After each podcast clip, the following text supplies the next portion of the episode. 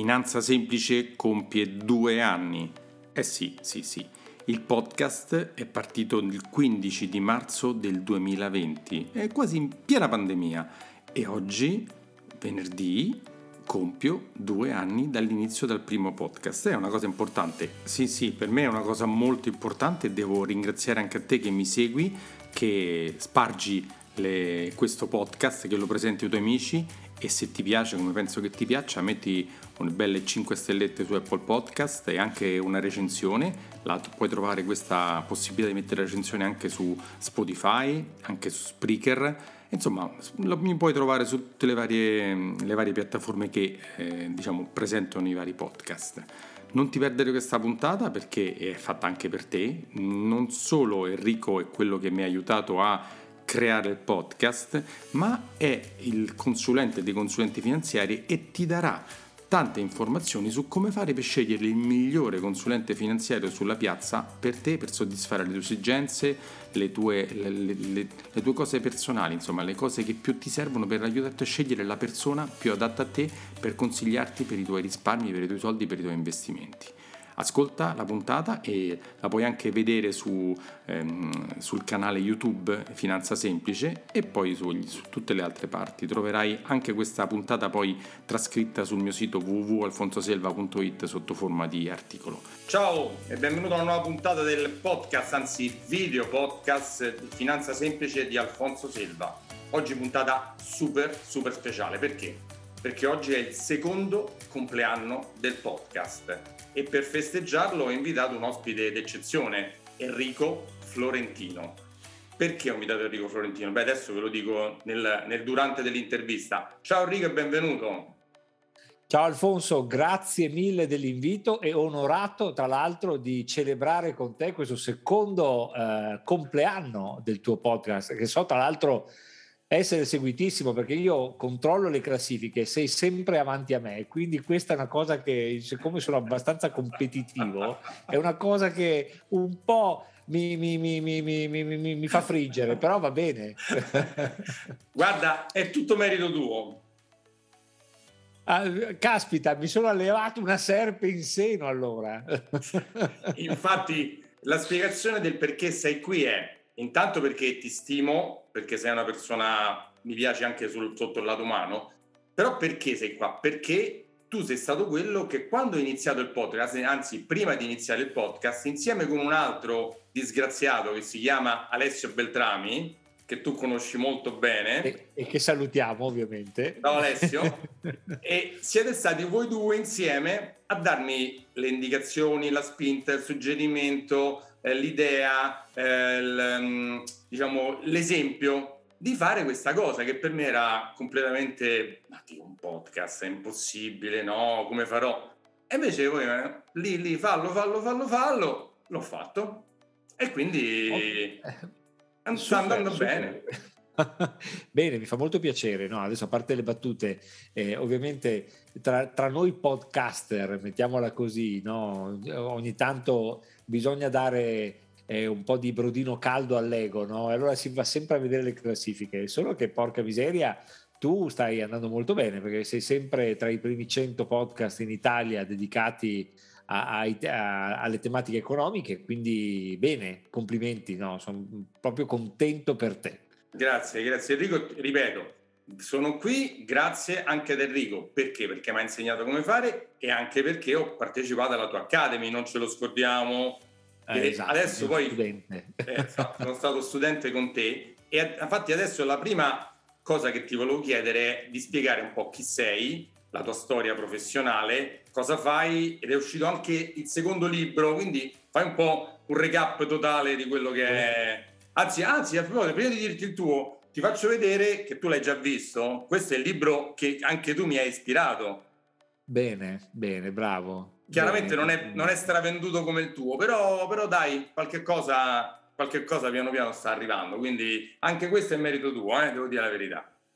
Mi fa molto piacere. Dai, racconta, guarda, allora, racconta un po' velocissimamente, io nasco 52 anni fa ormai, manca poco al mio 52esimo compleanno eh, ad Abano Terme in provincia di Padova e di fatto entro subito in banca eh, appena diplomato.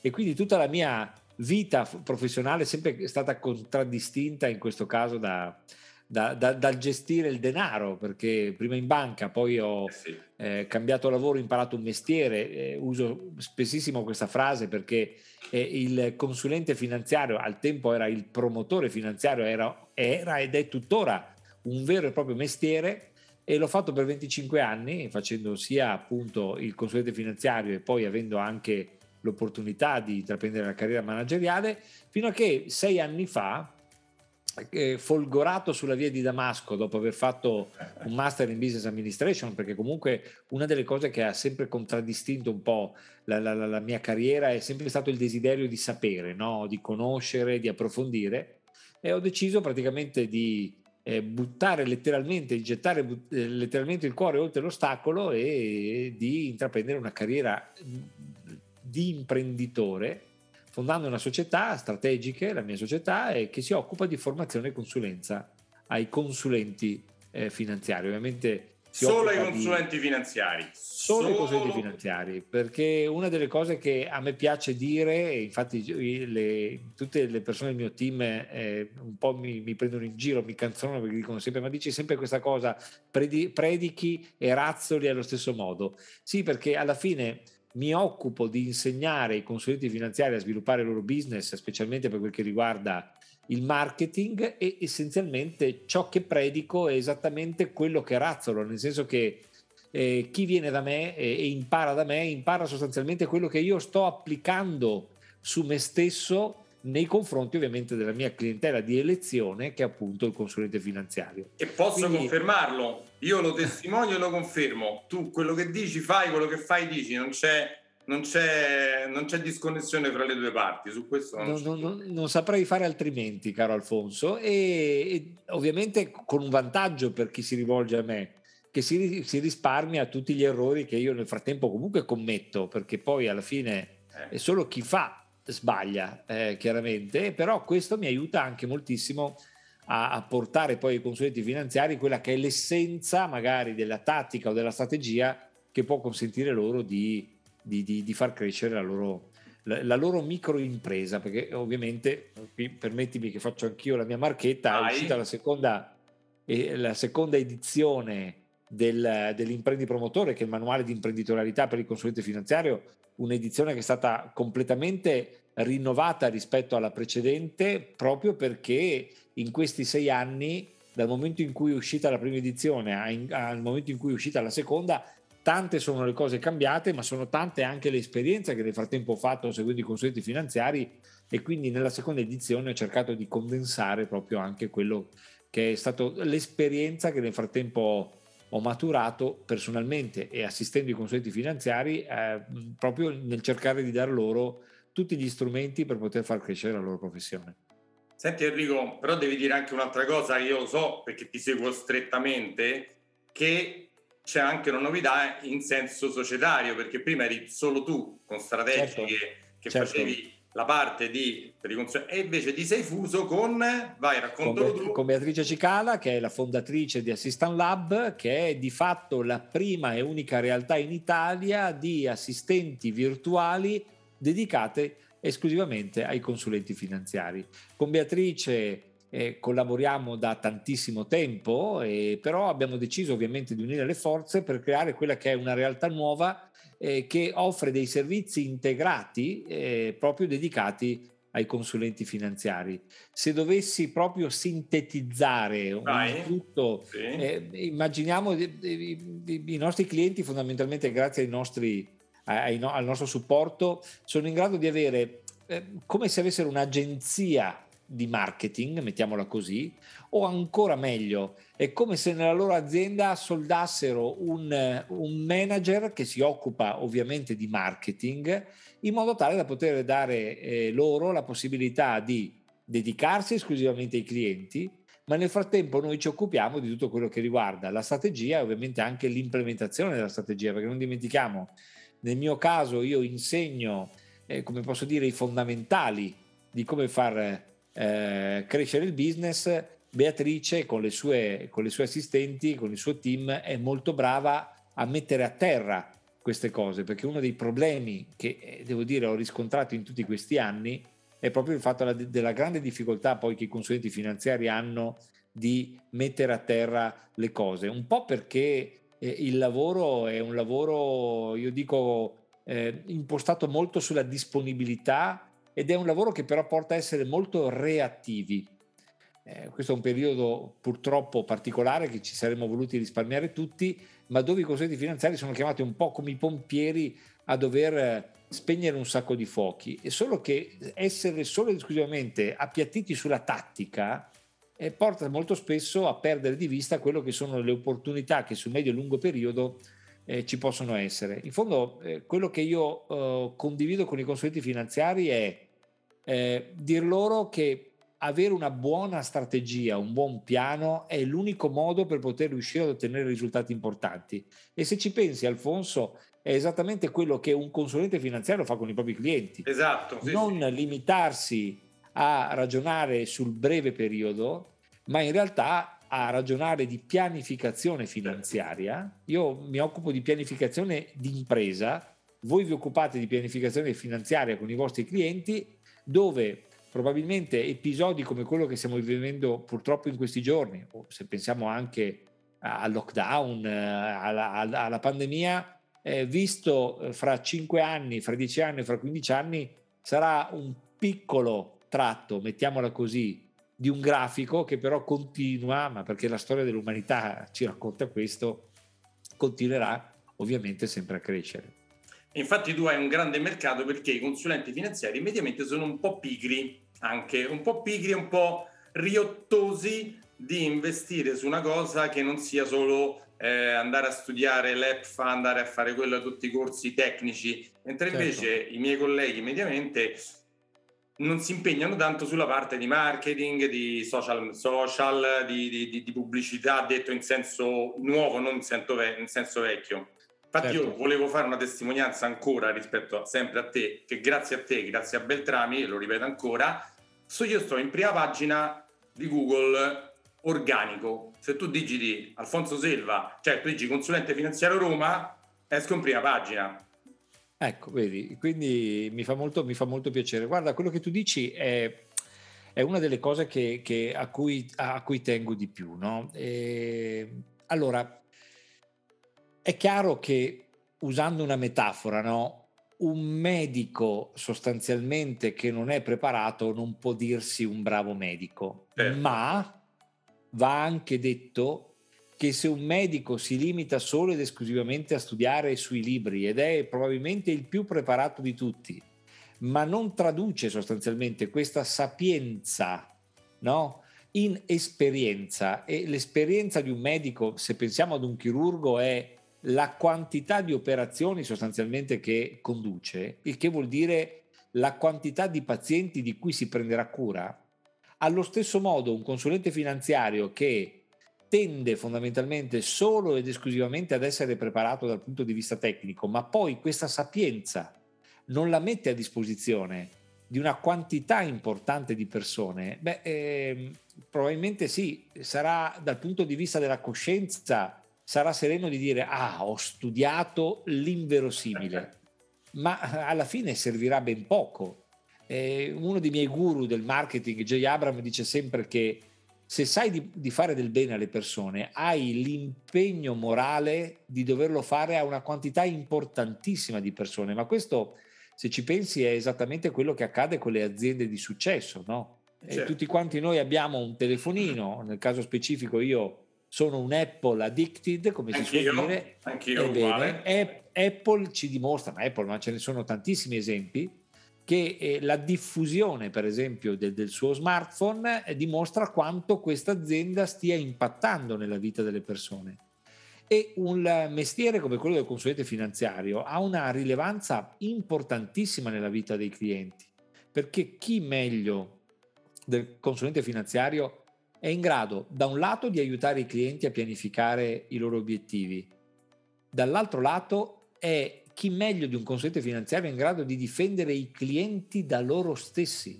Attenzione, adesso ci arriviamo, eh? adesso ci arriviamo, eh, questi sono cose, concetti importanti. Questo, questo, ha un valore molto importante. Allora, eh, eh, quando un cliente sceglie un consulente finanziario, quando un cliente sceglie Alfonso, per esempio, È chiaro che dà per scontato che Alfonso sappia assolutamente il, dal punto di vista tecnico, sappia, eh, sappia fare Enrico, bene. Anche perché dopo 20-25 anni che fai la stessa cosa, se non sei super preparato vuol dire che insomma è meglio che, che lasci perdere. Eh? Anche però qui, te, qui, è vero Alfonso, però attenzione, eh, anche qui eh, fare per 25 anni, no? ogni tanto faccio sempre questa battuta che è un po' tosta, me ne rendo conto, ma quando sento alcuni, alcuni consulenti finanziari che dicono ma io ho 25 anni di esperienza, ho 20 anni di esperienza, mi verrebbe da dirgli ma hai 20 volte un anno di esperienza, sì, sì, nel sì, senso che se alla fine continui sempre solo ed esclusivamente a studiare ma non ad applicare, è chiaro che questa sapienza non si trasforma in esperienza e noi sappiamo in, in quanto invece è importante il tema dell'esperienza e quanto i clienti scelgano fondamentalmente i consulenti finanziari, principalmente per, come posso dire, per l'affinità elettiva, per ciò che in qualche modo Alfonso in questo momento è in grado di trasmettere. Enrico, si che... dice no? Si dice che ognuno ha i clienti che si merita, nel senso i clienti sono simili a te, se tu sei uno che ti piace lavorare la mattina presto, avrai clienti che ti chiameranno la mattina alle 8. Se tu sei uno che lavora più la sera o il sabato o la notte, avrai clienti che fanno quelle cose là e, e cioè è scontato, è così perché noi attraiamo le persone con cui ci sentiamo affini, anche loro ci scelgono perché, eh, soprattutto se uno vede questo filmato, no? dice no, quello mi sta antipatico solo come parla, come io non, non ci parlerò mai, eh, ma, ma, già, già ti ha scelto, no? Già ti ha scelto, se invece... Io ho dei clienti che mi hanno fatto delle testimonianze, ho detto Alfonso, quando l'ho visto la prima volta mi è stato simpatico e sono diventato suo cliente. Sicuramente se non fossi stato simpatico, tranquillo, affidabile per loro, non sarebbero mai diventati perché gli potrei vendere anche loro la cosa più bella del mondo a pochissimo, ma bah, sarebbero, avrebbero detto no, grazie, ci penso, vediamo, boh, non lo so. No, la classica frase, no? O, o, oppure per carità, magari diventerebbero tuoi clienti, ma poi starebbero poco con te. Invece... Sì. Eh, io dico sempre che il consulente finanziario è come il diamante per sempre, nel senso che la capacità che un consulente finanziario ha di sviluppare una relazione molto profonda anche con i propri clienti porta gli stessi clienti poi eh, a far sì che si affidino al consulente finanziario, mi verrebbe da dire per sempre, che è esattamente Questo... quello che accade quando magari ci affidiamo ad altri, ad altri professionisti. Bravo, bravo. E qui era proprio l'altra domanda che ti volevo fare, perché la figura del consulente finanziario no, è nel percepito generale, adesso un po' meglio, è ancora minore rispetto a altre professioni, come hai detto te, no, del commercialista, del notaio, dell'avvocato. Ma vuoi dire la tua opinione, come la pensi rispetto a questa cosa del perché e come invece dovrebbe essere? Ma guarda, allora, eh, le, le, le ragioni sono storiche, nel senso che eh, non dimentichiamo che la consulenza finanziaria mal contata avrà circa una quarantina d'anni come, come professione, no? Eh, immaginiamo che negli anni 70 o alla fine degli anni 60 cominciavano a muovere i primi passi i primi consulenti finanziari, ma immaginati anni 70 dove eh, anche il, di, di, di, di, fondi di investimento non si parlava neanche. Io eh, quando ho cominciato in Fideuram eh, avevo, un collega, avevo, un collega, che eh, mi raccontava che nel 75 nel 76, ma un vero pioniere, cominciò a fare il consulente finanziario, ma che era una figura che non esisteva, mentre negli Stati Uniti esisteva già dagli anni 60. E quindi cominciò a fare il consulente finanziario, ma è negli anni 80 che ha, con, con la le, le, legislazione dedicata appunto sia ai fondi di investimento, all'istituzione dell'albo, eccetera, che ha cominciato praticamente la professione a svilupparsi. Ma se tu pensi è una professione relativamente giovane, se la dovessimo confrontare a professioni come quelle del dottore commercialista, dell'avvocato o del notaio. In aggiunta a ciò, tu, questa professione ha dovuto necessariamente farsi largo sul mercato eh sì. Eh, eh, rispetto, un po' sgomitando, no? eh beh, certo, è, è rispetto, a, rispetto, a, che cosa? Al, al, punto di riferimento che i clienti avevano per quel che riguarda il tema del denaro, che era il sistema bancario tradizionale. Quindi è chiaro che eh, quando tu cominci a, do- a dover sgomitare, eh, fondamentalmente eh, ti rivolgi di fatto a, a una moltitudine di, di, di, clientela. Io dico sempre no, che il consulente finanziario si è mosso negli ultimi 40 anni con questa logica, basta che il cliente respiri abbia i soldi, io sono a tua disposizione caro cliente per venirti a servire. E che è stato un bene da un lato, perché se ci pensi, partire da un settore che non esisteva e oggi far sì che questo settore abbia circa un 15-18% di quota di mercato eh, in 40 anni è sicuramente un risultato molto ma molto importante. Però che cosa succede? Oggi sempre di più, ok, il pubblico è alla ricerca di specializzazione.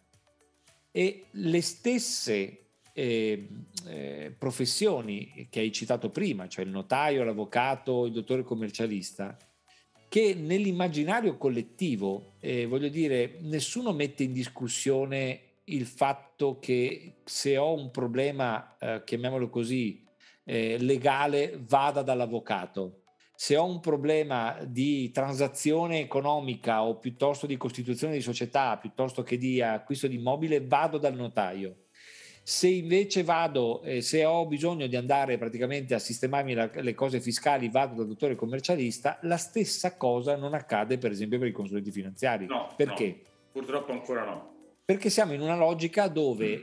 eh, le professioni storiche, avvocato, notaio, dottore commercialista, sono guidate fondamentalmente dalla domanda. Eh, tu, bene o male, hai bisogno fondamentalmente di risolvere un problema e sai che ci sono delle vie obbligate che devono essere percorse. Se devo comprare una casa o devo venderla, devo andare comunque dal notaio. Non ho alternative.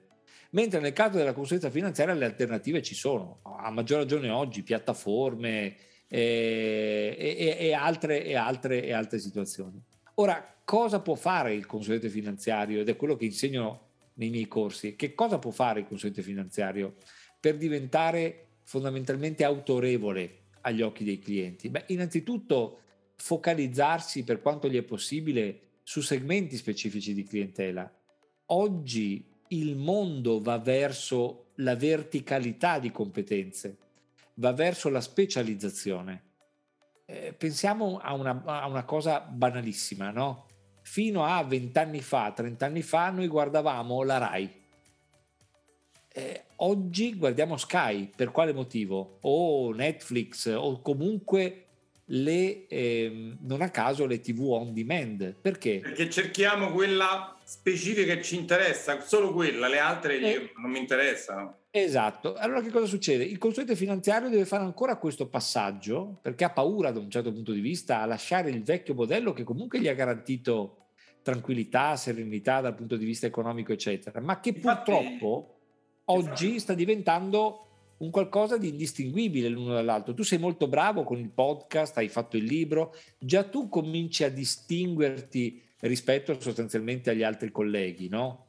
Ma un giorno, quando anche altri cominceranno a fare podcast e, e tu ti sarai ben reso conto che non sei più l'unico come potersi distinguere ulteriormente? E per farlo è necessario ovviamente specializzarsi su segmenti specifici di clientela. Perché? Perché quando diventi un cardiologo, per usare sempre la metafora, beh, sei un cardiologo e i, i, i, pazienti che arriveranno da te saranno essenzialmente pazienti che arriveranno con il passaparola. Okay? Infatti l'altra domanda non che avrai volevo fare, fare pubblicità. Enrico ti volevo dire, no? Infatti una volta eravamo inizio inizio consulenti finanziari, poi promotori finanziari, sì. poi siamo ridiventati consulenti finanziari. Sì. Però c'è sempre un'evoluzione. Oggi tanti colleghi si definiscono consulenti patrimoniali, no? Tu cosa sì. ne pensi di questa evoluzione che c'è stata?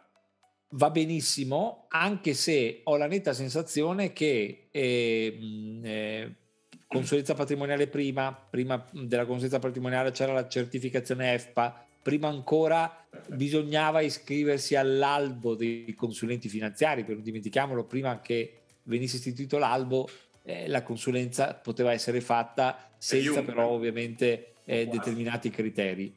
Allora, Adesso lo sai, Enrico, lo sai qual è l'ultima moda? Le SG, la, ecco, sì. la, la, ah. la certificazione ISG anche il settore da questo punto di vista continua ad evolversi giustamente e, e, a fare in modo che i propri eh, diciamo appartenenti eh, siano sempre di più competenti.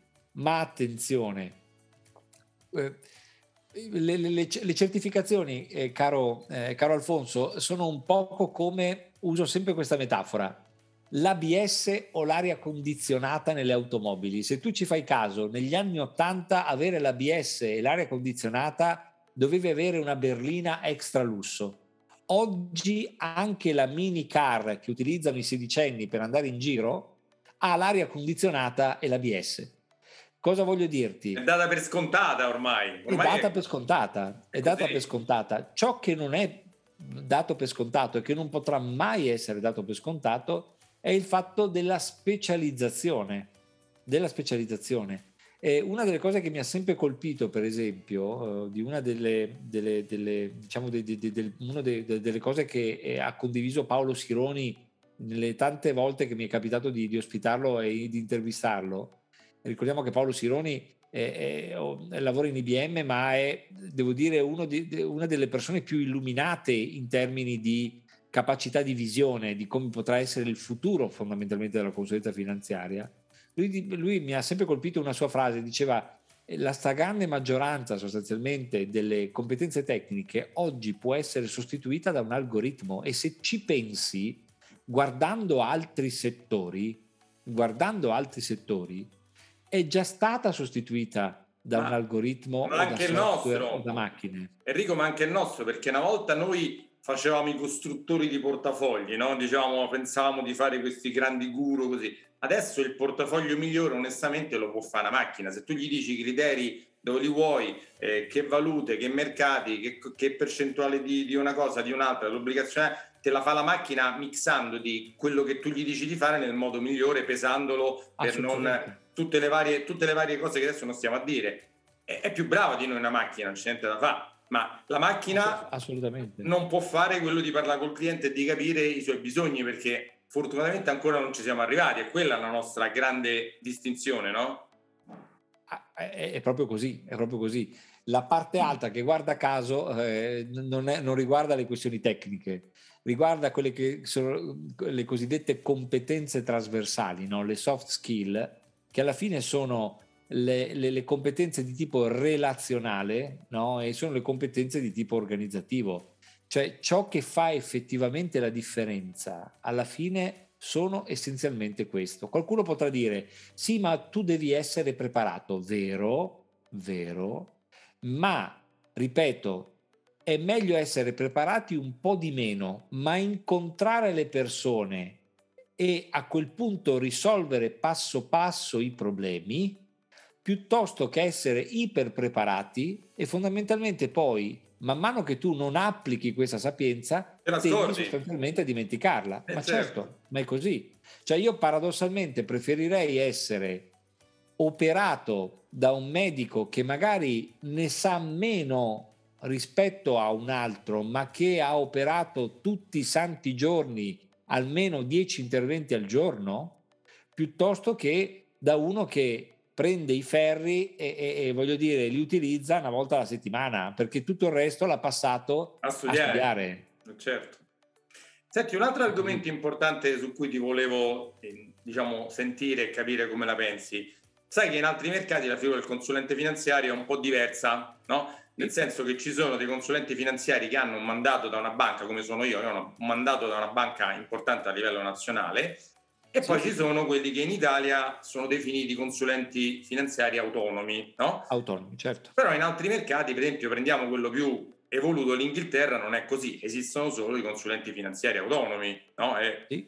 Ed è successo non per caso, ma per una legge. Cioè, lo Stato ha detto da domani è così. E okay. si è passati tutti da cos'ha a così senza poter scegliere, certo. tutti, tutti autonomi. Da noi no. Tu che ne pensi? Come si evolverà la cosa? Ma guarda, eh, sicuramente eh, la mia sensazione è che sia le società mandanti, ovvero le, le società a cui, eh, a cui, facevi riferimento tu prima, ma anche gli stessi consulenti finanziari venderanno cara la pelle eh, rispetto a, a, all'idea no, di eh, passare direttamente a farsi remunerare attraverso una parcella. No? E io mi, mi, limito ovviamente, Alfonso, a fare una constatazione no? che è legata al fatto che oggi se eh, una persona volesse intraprendere l'attività come consulente finanziario autonomo, è indubbio che gli ostacoli e i paletti siano molto ma molto più elevati rispetto al intraprendere l'attività come consulente finanziario legato a una società mandante. Detto questo, detto questo eh, la, il percorso fondamentalmente verso quella che è eh, il, la remunerazione eh, a parcella eh, del mondo della consulenza finanziaria, a mio modo di vedere, è ineluttabile, ci arriveremo, mm, ma molto presto. Per quale motivo?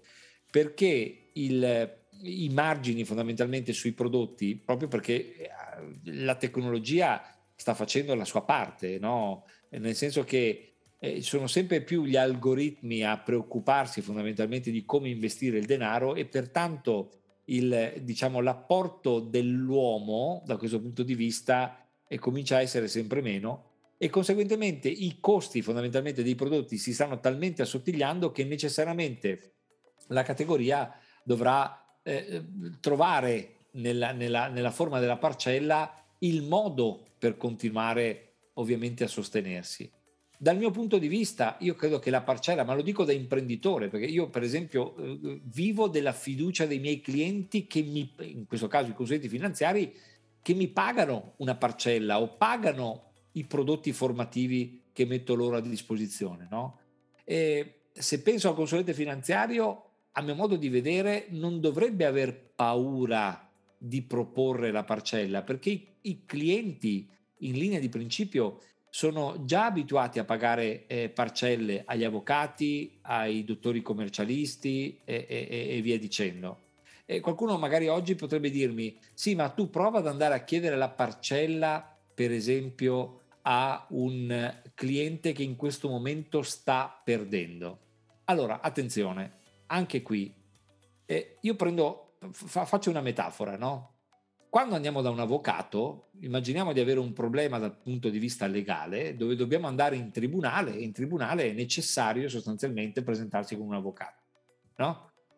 Il fatto sostanzialmente che noi ci presentiamo con un avvocato, eh, per usare un, un, parallelo, diciamo che il giudice in questo caso che emetterà una sentenza, ok? Immaginiamo che nel mondo dei consulenti finanziari sia il mercato, ok? Quindi, bella questa, bella fa? questa, mi piace. Mi piace. Co- co- cosa fa l'avvocato? L'avvocato nel momento in cui eh, noi ci avvaliamo della sua collaborazione, ovviamente non è in grado di sapere che cosa il giudice alla fine deciderà, giusto? Ma cercherà di attuare una strategia processuale che ci metta nella condizione ovviamente di vincere il giudizio o eventualmente se dovessimo perdere, perché magari siamo rei di qualcosa, di perdere con, con la minor diciamo, costo, costo possibile. Ma sarà solo il giudice quando emetterà la sentenza che ci dirà fondamentalmente se la strategia processuale è stata eh, efficace oppure no. Beh, eh, non è che l'avvocato, se alla fine tu perdi non lo paghi, inizio, non lo paghi. ok? Lo paghi, lo paghi sempre. Ok, allo stesso modo, se hai lavorato in un certo modo, hai pianificato, è chiaro che nessuno può prevedere che una mattina un, uh, un, un, uno pseudo dittatore decida di sferrare un attacco all'Ucraina, voglio dire, eh, citando proprio l'esempio di questi, questi giorni, giorni certo. come nessuno poteva valutare ovviamente il tema della pandemia, come eh, nessun avvocato è in grado di poter valutare se la sera precedente il giudice aveva fatto bisboccia, aveva litigato con la partner o con il partner e il giorno dopo era talmente inversato come si suol dire, che magari ha emesso una sentenza che eh, andava a sovvertire quella che è la giurisprudenza ovvio, questi sono casi limite. Fortunatamente eh, il mercato ci pone, eh, eh, diciamo, di fronte a un numero fortunatamente molto limitato di casi limite, perché la norma, in qualche, cosa, in, qualche modo, è comunque quella di un mercato che sul medio-lungo periodo tende a crescere, ma perché è, è connaturato. È fisiologico, è sempre Beh, stato sì, così. Ma certo, voglio dire, non è che il mondo, se no eh, dovrebbe finire il mondo fondamentalmente. Allora che cosa succede?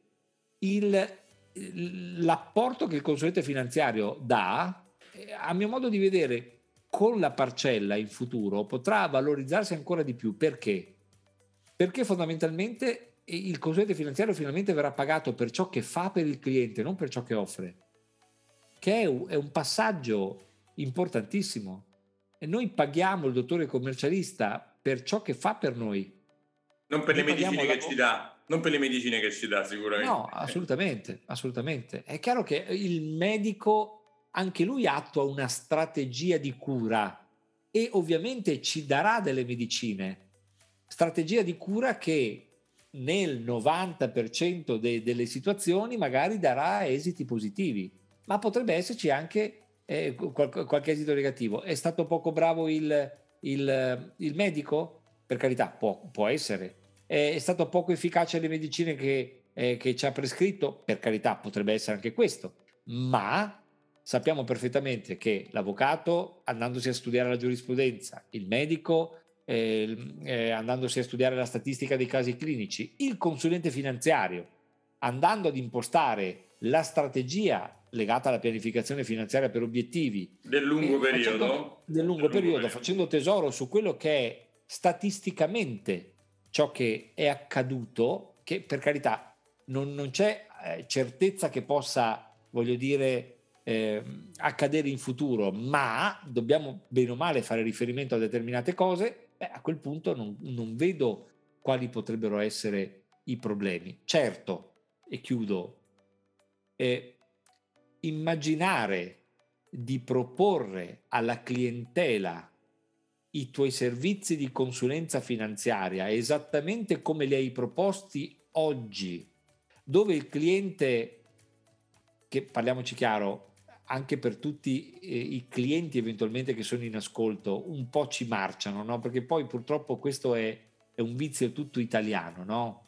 eh, che è quello... Tutto gratis, di, tutto, tutto sì, non fanno niente, risparmio eh, tutto, io Esatto, è di, fa, è di, è di, esatto, è di immaginare no, che le cose siano gratuite, no? E poi l'italiano da questo punto di vista eh, mi viene sempre in mente, no? È come se uno venisse a proporti di acquistare una berlina di lusso a 10.000 euro, no? Eh, magari una parte di italiani probabilmente eh, come dire, ci starebbero anche ad acquistarla, no? Però dietro, però dietro c'è la sola, come diciamo a Roma. Appunto, non facendosi la domanda, ma da dove viene fuori una cosa di questo genere, no? Però fortunatamente la stragrande maggioranza degli italiani sono persone corrette e oneste e quindi, eh, eh, tornando al consulente finanziario che proponesse la consulenza parcella, però eh, dando fondamentalmente, continuando a dare esattamente quello che ha dato prima, dove il cliente aveva la percezione di non pagare, beh, questo secondo me è l'approccio più sbagliato. È ovvio che bisogna cominciare a fare le cose in maniera differente, in modo tale che effettivamente il cliente possa percepire il valore della, eh, diciamo, della consulenza, che è un valore pazzesco, è enorme. Bravo, eh, qua, qua, ti volevo fare un'altra domanda appunto, ma prego. proprio io penso che chiunque dovrebbe avere un consulente finanziario che lo segua, chiunque, no? dalla persona che ha 1000 euro a quello che ha 10 milioni di euro e quello che ha 100. Certo. Tu che ne pensi? Sei, sei d'accordo con questa affermazione che deve essere per forza, ci deve essere? Assolutamente sì, eh, nel senso che il consulente finanziario ha questo duplice ruolo, quello di aiutarti a fare una strategia, esattamente usando la metafora prima dell'avvocato, no? se devi andare in tribunale ti avvali della, della collaborazione dell'avvocato che metterà a punto una strategia, ok? Allo stesso modo il consulente finanziario fa la stessa cosa, mette a punto una strategia per farti raggiungere gli obiettivi, ma dico ancora di più, molto spesso le persone non hanno ben chiare eh, quali obiettivi raggiungere. Ecco, il consulente finanziario può aiutare il cliente a capire quali obiettivi avere e conseguire ovviamente con il proprio denaro ma dall'altro lato, e questo è secondo me ancora più importante, il consulente finanziario è in grado di poterti difendere, caro cliente finale, da te stesso. Perché quando parliamo di, ehm, eh, come dire, di, di, di, di denaro, sono ben consapevole che stiamo parlando di un argomento che crea molta emotività nelle persone, esattamente come la salute. Allora, E questa eh, affermazione eh, che hai detto è, si adatta perfettamente a questo periodo perché molta certo. gente è nel panico e molto del nostro lavoro è di tranquillizzarli e difenderli da se stessi dalla, dall'impio di vendo tutto perché oddio mio è assolutamente sbagliato. Certo, il consulente finanziario è come quel medico che si prende cura della salute di tuo figlio. Cosa fai? Ti metti a discutere sulle scelte del medico? Probabilmente sei talmente eh, emotivamente provato dal fatto che magari tuo figlio sta male, e beh, devi affidarti, è l'unico modo perché lui, oltre a salvare tuo figlio, mh, giustamente ti mette nella condizione di difenderti da te stesso, da quella che è l'idea fondamentalmente che, ah, io farei così, farei così, ma eh, non c'è cosa peggiore di farsi, eh, voglio dire, condurre dall'emotività. Eh, una cosa è certa, si alza in maniera impressionante la probabilità di commettere degli errori. E a questo proposito viene l'altra domanda che ti volevo fare, il trading online, no? Che sì. sai che negli ultimi due anni, complici le borse che, bene o male, negli ultimi due anni dal Covid in poi sono, sono salite, e eh, dovunque tu vai su TikTok, su YouTube, da tutte le parti ci sono questi pseudo, pseudo molto consulenti finanziari fuffa che ti fanno vedere tutti i mega schermi, la loro Lamborghini, che sono a Dubai, che sono di qua, e ti dicono io ho fatto questo, ho guadagnato quest'altro, è il trading online, trading online, e molta gente ci casca, no? Pensa di che facendo col trading online possa diventare ricca in poco tempo, quando invece non sa che da statistiche proprio non fatte da me, ma fatte da chiunque, il 90, 95, a volte il 98% delle persone che fa trading online perde tutti i soldi entro un anno non so certo. se tu sei d'accordo con questa cosa. Ma guarda, allora, eh, qui eh, secondo me la situazione è, è, è un po' più, va, va, va, letta un pochino in maniera più approfondita. Allora, partiamo da un presupposto. Tu hai giustamente citato una serie di social network no? che il, il, più delle volte vengono frequentati da ragazzi, da millennial, no? da persone eh, particolarmente giovani, le quali hanno abbastanza, come posso dirti, eh, sono abbastanza avvezze no? a quelle che sono le emozioni derivanti appunto dal, dal, dal gioco. No? Eh, guarda, eh, insieme con Beatrice stiamo tenendo una academy che si chiama College dedicata ai consulenti finanziari under 30 e ti posso garantire, caro Alfonso, che mi rendo conto la grande differenza di approccio che hanno dei ragazzi che sono millennial, no? che sono cresciuti con i videogame, eccetera, rispetto all'approccio che potremmo avere noi eh, persone appunto nate intorno agli anni, agli anni 70, dove eh, vuoi per le responsabilità legate a, a, al tema familiare, ma, ma, anche proprio per il portato culturale che abbiamo, eccetera, eh, dove vediamo questo tipo di, di, di, di situazioni come fumo, fumo negli occhi. Allora, io farei un distinguo, ovvero eh, il trading online è di solito eh, una forte attrattiva per i ragazzi i quali avendo pochi soldi a disposizione, eh, esattamente come se giocassero ad un videogame, si divertono sostanzialmente a, a, a, diciamo, a giocare quei pochi denari per cercare di, di portarli eh, diciamo, a, livelli più importanti. Poi non dobbiamo dimenticare anche i modelli che questi ragazzi hanno, no? perché non è un caso, no? Lo youtuber che guadagna un sacco di soldi, che racconta sostanzialmente quanto ha guadagnato l'anno precedente, il, il loro coetaneo che appunto sta nella piscina a Dubai, poi non si sa se sia vero o meno. Ok. Mentre per quel che riguarda invece le persone della nostra età, io sono abbastanza tranchant, ovvero la prima, se una persona vuole fare il trading online, probabilmente perché eh, se avesse l'opportunità di andarsi a sputanare i soldi, scusa se ho usato questo termine, al casino farebbe anche questo. Quindi della serie non andrei tanto a perdere tempo nel cercare di portarmi a casa quella, quella tipologia di clienti. No, no, no, ma io non li voglio quei clienti. Io dichiaro, Appunto. se tu leggi su LinkedIn nella mia, c'è scritto, sì, no, c'è scritto no al trading online, non mi interessano. Cioè il cliente può certo. fare trading online Bah, lontano da me, lontanissimo. No, pi- piuttosto dico, eh, se qualcuno ha desiderio di andare a di, di, fare il trading online, ma piuttosto vada, gio- vada al casino, almeno magari ha la possibilità di conoscere qualcuno e anche si diverte, voglio dire. Nel senso che tanto per me è indifferente che tu vada a fare il trading online o faccia, o faccia altre cose, è, è, lo dici tu, il banco vince sempre, no? quando vai al casino il banco vince sempre, ovvero il mercato vince sempre eh, nel momento in cui l'approccio di queste persone è un approccio da opportunity seeker, cioè dal cercare delle scorciatoie per potersi arricchire molto velocemente. Io da imprenditore non posso che dire che credo nella fatica, cioè fa, è faticosissimo far soldi, eh, però di solito è nella fatica, nella disciplina, nella costanza, cioè questi sono i valori e dietro le aziende molto molto grosse c'è fatica, costanza, disciplina. Eh, voglio dire, il grande vecchio Warren Buffett ce lo dimostra, nel senso che eh, lui dice eh, se il business è un business buono, compralo e aspetta fondamentalmente, perché alla fine eh, sarà in grado di poter eh, superare qualsiasi tipo di situazione e qualsiasi tipo di contesto.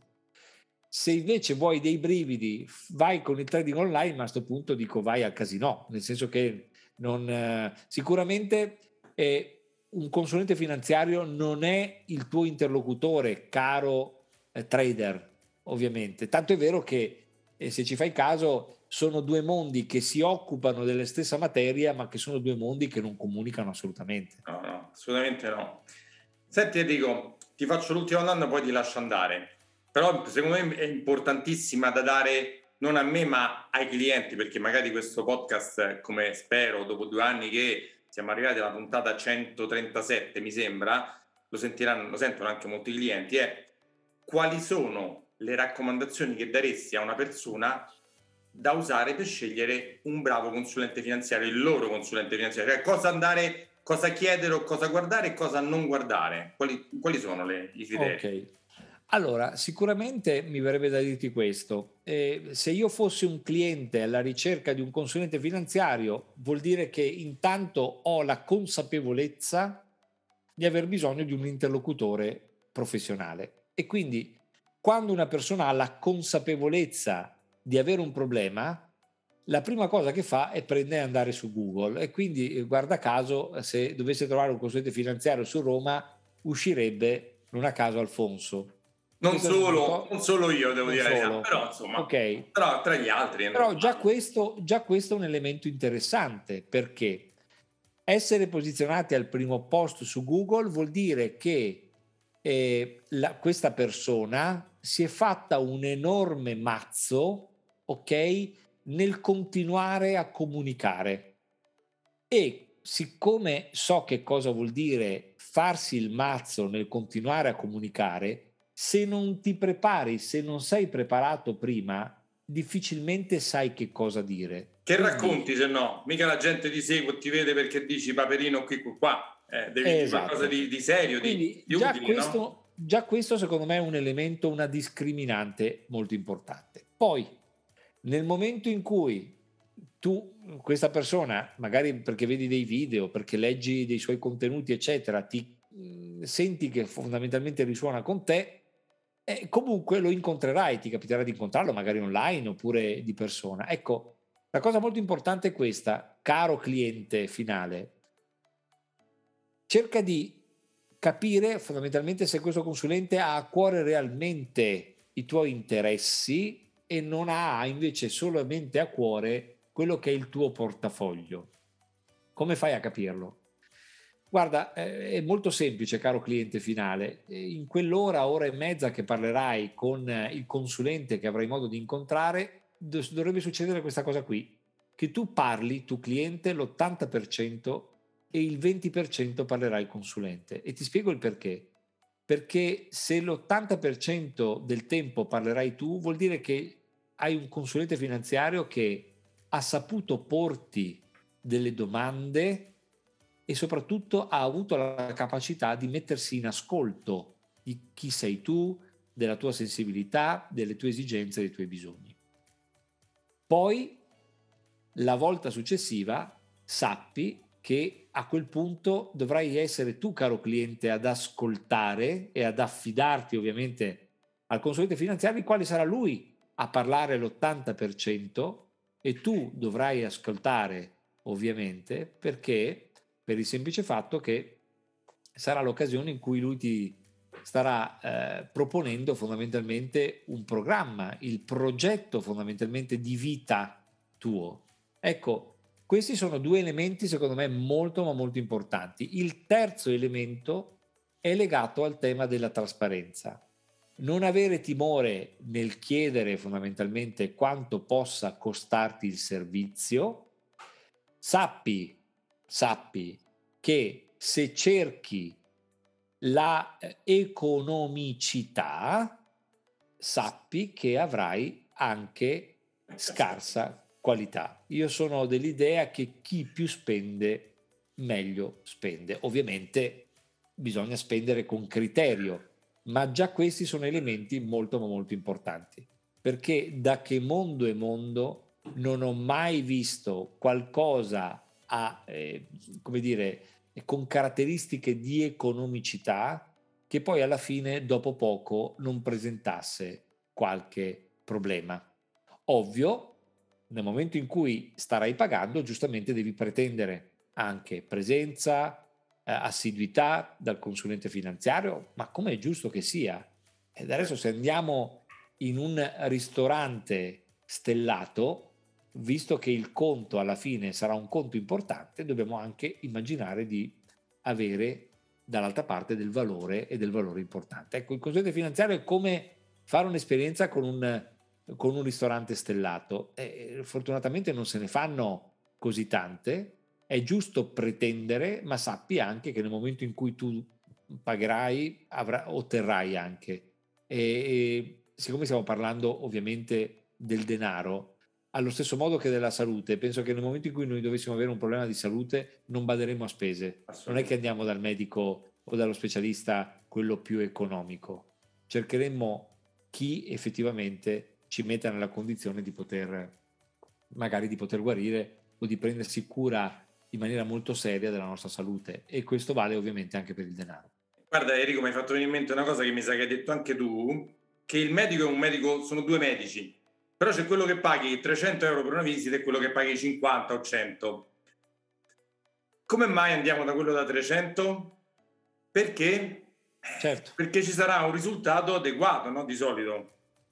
Di solito dovrebbe funzionare esattamente in questo modo, ma, ma anche perché poi, e questa è, è, la psicologia umana, è, è, ovvio che tendiamo ovviamente a, a, a dare più valore al medico che magari ci staccherà una parcella più importante, ma anche pensiamo all'avvocato, è la stessa identica cosa.